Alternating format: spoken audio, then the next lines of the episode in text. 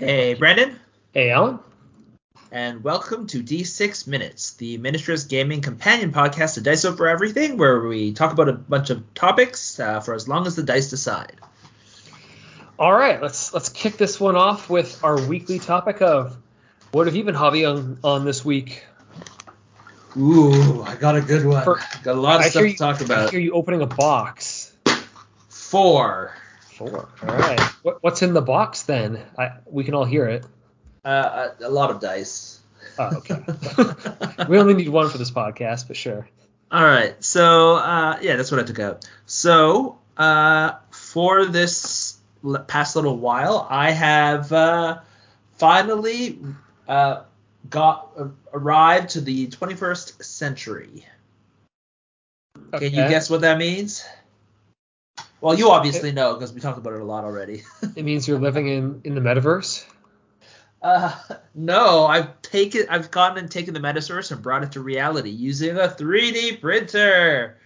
So, I think at the very beginning of this year, uh, we did talk about the fact that I was pretty sure that I was going to get at, at least a few like 3D print sculpts and paint them. Well, uh, apparently that that was definitely meant I was going to go buy a 3D printer. So that's basically what I did, and I have been printing a ton of miniatures, and I have actually been impressed. So Mhm. I I basically bought the 3D printer because uh, I wanted a bunch of uh, prints, and I couldn't find a good place to order them from. So Okay. from uh, matstation.com, so they have these really cool like Space Marine esque guys, and I and I, I thought they were really great, and I wanted them, but I couldn't really find a good place that would print them off, right? Yeah, and you don't know the quality you're going to get necessarily either. Yeah. So what I the the next step I was going to do was I was going I was going to buy their miniatures, uh, and then uh, like buy the, the STLs, and then find someone to print them off high quality. yeah, I've looked at a bunch of websites that offer that, and it all looked pretty expensive. So Exactly.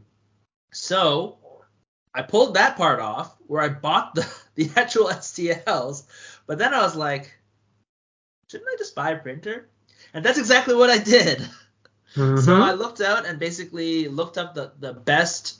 Well, there's a bunch of new printers that, that, that came out that kind of triggered everything, right? There's the the Saturn 2 or something. We can talk about that later in another question if if we if that's one of our questions. But like Mhm. there was some new printers that came out, so I basically found the printer that had the highest resolution for uh, consumers, which actually has been out for like a, almost a year now.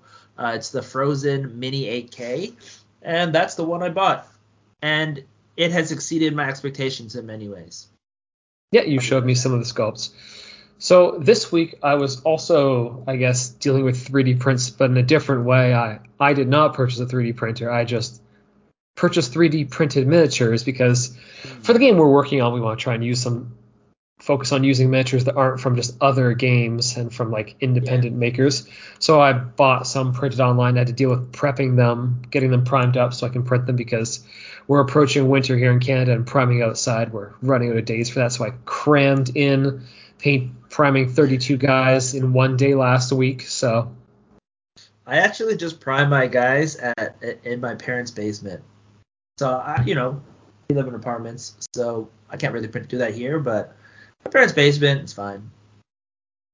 yeah, well, I just put lots of boards around on the balcony and hopefully the wind doesn't like ruin the priming. So that's that's what I've been doing, prepping lots of guys, painting them. So lots of sort of third party Tau looking guys, third party Dark Eldar guys, third party some of the Space Marine guys that you gave me. They're definitely not Space Marines. And then a bunch oh, some more Chaos Cultist guys too, primed up. But those ones were Yeah. 3D printed and I They were actually, actually- like for for the not Space Marine Space Marines, their guns are way cooler than Space Marine guns. oh yeah, they've got like negative space to them. Like Yeah, they're they look really cool. Yeah, they're, the, the the actual guns are like if you tried to print that in a uh or if you tried if you tried to like get a cast of that, it'd be a nightmare. It would You'd have to have- solid. you'd have to have like a top piece with like super spindly bits that sits on top of the gun. I mean, Malifaux would, it do would it. Just be, it would just be uh, full plastic inside or something. It would be, it wouldn't be empty all the way inside, like as a as a frame. It No. would just be solid plastic with indents, right? Cut. That's usually that's usually what you see in sculpts. Anyhow, all right, on to our main topics of the day. Sure, you want to go? You, you said you had a bunch of questions, so. Yeah, sure. On the note of the 3D printing again, since I got a bunch of 3D prints and you gave me some of the 3D prints you first did, what are your impressions on the difference of like prepping the guys versus like because in traditional molds you've got the molds you've got mold lines to remove. Like, what are your initial thoughts on the difference of prepping? One minute. All right. Oh, so this is pretty quick. Uh, I I love it. So the guys that I printed off have a little bit of some assembly required, just almost perfect? So Yep. the great thing about 3D printing is you can print with negative space, so you don't have these stupid like cut miniatures where they're cut on a sprue in a specific way so that you could make it a sprue, right? So Or you can you'd make have your, to- your, your miniature with negative space in a sprue, so it's like really weird ways to glue them together. Well, and Whereas- even if even if it's a flexible mold, the mold still has to be able to come out of the thing somehow. Yeah, yeah, if, if it's like a metal or, or resin one, right? Mhm. Whereas with 3D printing, I find it super great because you can still do some of the assembly if you have that, right? Actually, the, the ones that I had, I have to glue the head and the arms together and sometimes the backpack, right? So you do get some of that fun of assembling miniatures, but they're not super painful where you're trying to like get these two little joints with a third joint in between specifically so that they could make it look, you know, like have that negative space inside, right? Oftentimes with 3D printer, they can just print that to make it easier for you. Yeah, so the thing I found is because I mean we've been prepping regular miniatures forever. Normally with miniatures that come out of a mold, you basically trace a line around the whole outside of the part where there's going to be like the mold line. You've got to file it off or scrape it off. With the 3D printed miniatures, I'm like, oh, I, I don't go looking in the same spot. You actually just go sort of looking on the underside of the part, which isn't necessarily it's just the underside of the direction it was 3D printed in, and just go looking for all the nubs where it was attached, and either just file them off or cut them off, and then you Yeah. go kind of if there's if it's a bigger part and it's got a part above, you look above to see where the part may have had like something coming down or up to, and just cut that off. So you kind of just go look Yeah. at the underside of the part for the most part, and then the Yeah, so you top still the top has almost no prep. It's Yeah, I really like it. Honestly, like this is Mhm. one of those things that you don't think about the benefits of 3D printing until you're using them and you're like, wow, this is great. Yeah. Well, it sounds like we could go on for like five minutes about this, but that, Yeah. that's our one. We may in a future topic. All right. So next one. Uh, so uh, I forgot. Well, I rolled four, but I forgot to, to, to ask the question. so, uh, what do you prefer for rules? Uh, PDFs, wikis, book, or books, or something else? Four minutes for rules for for miniature game. All right. Um, before I could go on for longer about this, Yeah. but so books. I honestly, because I end up with so many, I've had so many books over the era that they just kept piling up, and at some point it just became annoying to have them all. And and when you've got games where they make mistakes in the rules, and when they've printed the rule book, I'm talking about Games Workshop games. I know what you're laughing at. yeah, yeah. The, the rules clearly are not as workable as they should be, and the game company's like, well, we printed this book, it's stuck here, we can't change it. Uh-huh. When they do, when we've played games that are just PDF-based games, they just go back and they change them, and then their Yeah. game and the game is fixed or the wording is fixed. So, just from that perspective of moving into the future, I like I like having PDFs from the standpoint of them being able to fix errors. So that's my first part. There's Uh, more, but for- yeah, sure. Uh, for me, uh, I guess we'll get the first parts out of the way. I love all of them, uh, but I prefer books. I, I like the permanence of it. I like the, the putting it on my shelf, and specifically though, you're right that like when I keep the books, I keep books like rule books. I li- it's basically I like to collect them. It's another thing to collect and I like to collect ones where I could look back and I could possibly like play it, right? And that means that you're right. The rules have to be better written. So even if like let's say you have a rule a, a game where there's errata and there's PDFs, that's fine as long as I, I'm fine playing with with those those kind of erratas, right? Because once you play enough, you're not even playing from the rules and, and, and the PDFs anyways. You're playing from you know oftentimes most of it is from memory. Um, so to me though, the having that book as that that piece of of history and that tactile feel and looking through the book I really enjoy. And if it was if everything was just PDFs and and wikis, I don't think I, I would enjoy it as much. Yeah, so I I prefer having the PDFs just because I don't like things taking up space.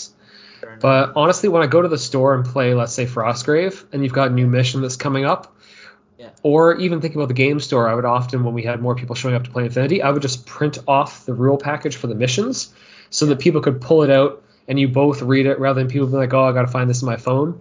And we go play Frostgrave. I only own the PDFs, so I only show up with the two pages of the missions or i am looking at. But when we're playing the game, I don't want to read that. I just want to grab somebody else's book and read that. Yeah. Or if we're doing like treasure afterwards, I want to grab the book. Even though I could use things off my phone, yeah. selfishly I just grab somebody else's book at the store. So honestly, I think the real answer is I like the books, but they're just they have a. It depends on the game though as well, right? It's true. If you were just playing like if the missions weren't that in depth and you're just playing a game and you know everything, uh, the the wiki's actually better if you've got a super deep game with tons and tons of rules, where the rulebook actually gets too big. So it, it honestly depends on the game, but yeah, I think it is. I guess depending on because I do for for example Infinity, right? The other game that we spent a lot of time playing, um, the the wiki is amazing. I love the wiki, and I much prefer the wiki over the PDF. Mm-hmm. Um, but the great thing about PDF is you can download it to your phone. It can be permanent for when you, you take things around. But like the wiki and, and basically they have that same kind of wiki like thing with the apps that they have. It's like an internal thing that you download. It, it acts the same kind of way to me, and it's not really a PDF. Um, I really like that as well, right? It's auto updated and everything like that. So to me, like if I was gonna choose, it would be wiki or or book. Um, but I, I vastly prefer the book for most of my games. And, and, and as as we get older and, and, and you know we play a bunch of different things, I just like having those different books out there and taking them off the shelf and looking. through. Yeah, I keep telling myself I'll buy a a tablet to make the best use of the PDFs, but I never do. Anyhow. All right, so we got should be one more topic, right? So we did four. Yes, yeah, we've hit nine. Yep. All right. So next topic. Uh, in in reality, I feel like there's only a minute left, so I shouldn't like use a topic I want to turn big. But in reality, oh, these, six. I know these topics are random, so this shouldn't matter. So, going to like storing things on that topic, what do you think is the best method for storing unbuilt miniatures, aka the pile of shame? Like, how should you store it, not how do you store it? Six minutes. Oh my god. There you go. You should have chosen the longest topic. All right. So no, no. I thought this deserved a long time, and I didn't want fair it to be squeezed down to one. I think for your pile of shame, I like just keeping them in their box, uh, Mhm. but then having those boxes in another storage box. And I found the uh, paper the, the best one for that, besides Games Workshop boxes, because those things are so freaking huge, is uh, the what do you call it, the paper boxes, the the office paper boxes that you get from like Office Depot or, or Staples or something, right? Oh, just like The filing ones- boxes. Yeah, the filing cabinet boxes. Those are great. Just put in tons of boxes, and then you play a little bit of Tetris and put a bunch of them in, and then you like pile them in your closet and you put them there. Because those things are basically stackable. They're not like. Yes, and then they're they're stackable. They fit a bunch of stuff. Uh, Mhm. I, Games Workshop boxes, they like the big ones. They just uh, they themselves are the box, so you don't have to put those in boxes. But that's Yep. that's basically how I like to do it. You're thinking about their box game size boxes? Yeah, they're box games. But those are basically full of miniatures already. So if you have like a collection of things, so you're thinking, so you're you're thinking. I don't is- them. I put I keep them in the boxes, Yeah, yeah. put them into the the bigger boxes, uh, so that it's just like each one is in a chunk and it's easy to kind of take things down and like look through them. Because if if you're just all loose boxes, they become like it's a lot of boxes. It's a lot of it could space. Be fun. It could be fun to like basically inside your, your closet you have your own like store shelf with all Mhm. of this all of this, this this product that you haven't opened that you can just like take up and look. You have your own like blister rack inside your closet. I've got I've got. I've got one layer of shelf that's just storage of like the boxes the things came in. So I think going back to what you said before, like the concept is you should probably put things together by their project. Then was that where you were getting at? Like by the Uh, army they're going to go in, Yes. Yeah, I, Okay. I usually do it by uh, brand, but yeah. a brand? Okay, not down to the army level. It, it ends up being the same thing, right? Okay.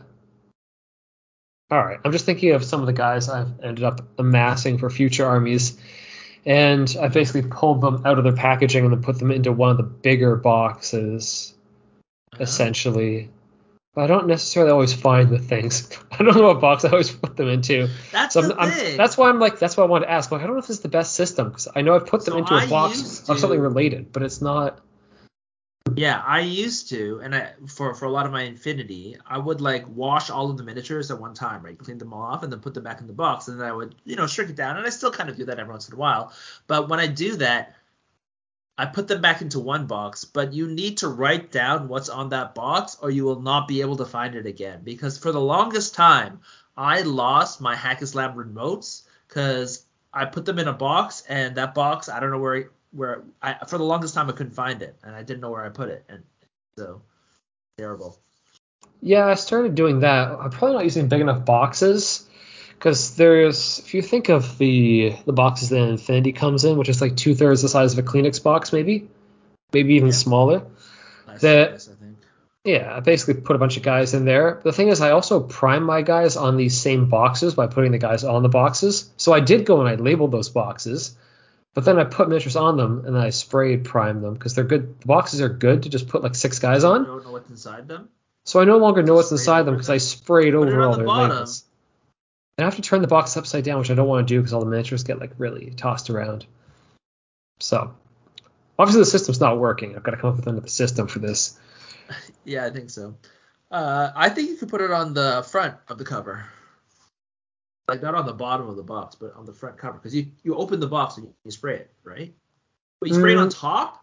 Yeah, put the guys on top of. I put the guy. They're basically what we're talking about is like cardboard boxes. They're kind of like Yeah. two thirds of the size, of, or Yeah, Less than half you, the size of Kleenex close box. the box and then put the miniatures on top and then spray them. Aren't No, you afraid they're gonna fall off? no, there's other things inside these boxes while I'm spraying on the top of the box. Do you use, use sticky tack to put them onto the box so they don't fall off? No, because because I actually start priming the guys by having them laying down on their face, so you can prime the underside a bit. Because I'm I spray prime, so you not can't just brush under.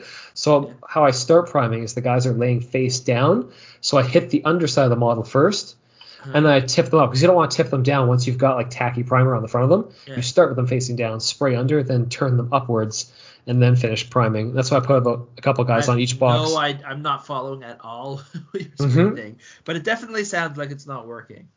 Nope. Um, another thing that, uh, oh shoot, we, you talked so much about your weird way that I forgot what I was gonna say. The weird priming method. It's not Yeah, weird. weird prime method. It's not really about stacking boxes and stuff like that, uh, or, or, or storing your your pile of shame. It's how I ruin my storage method. Yeah. Um. What was I doing? Honestly, I can't remember. We're running out of time. We got like 30 seconds. Mhm. Anything else you want to talk about? About how you how the best way to store your things that No. besides your terrible uh, system. No, I think your system's probably the better way because then you can It's just just more fun too. Yeah, you can go look in it and see all the see all the boxes that they came in. And if you ever And want to get unbox it, and then like it's just fun to unbox it and then, then do it right away. I And feel if you- like and if you want to get rid of the project, you want to sell it off. They're still in their boxes and you can just sell it off. Yeah. I feel like the best way to do it now is definitely to lay, like create a store shelf in your closet and keep the prices on and have every like I have a price sticker on it and it should say free. Uh-huh. you can take it off. Or maybe you put the actual price in and then, you know, whatever. That way it's easy to sell it afterwards. But that I think is the most fun. So you can like go and say, hey, which one are we gonna open today? And then you take it out and you open it. That'd be fun. Mm-hmm. All right. That is basically it for this uh, edition of D6 Minutes. So we've got a bunch of questions, but we need more because I think we've talked about it uh, before that we are trying to catch up with D6 minutes to Dice Over Everything main podcast. So we're doing a ton of questions. A lot of the next few few podcasts are going to be this question format. So if you have questions, please send them to us at contact at diceovereverything.com. Yep, or find us on Facebook. We're Dice Over Everything. This has been Alan. Yeah, it's been Brandon. Bye.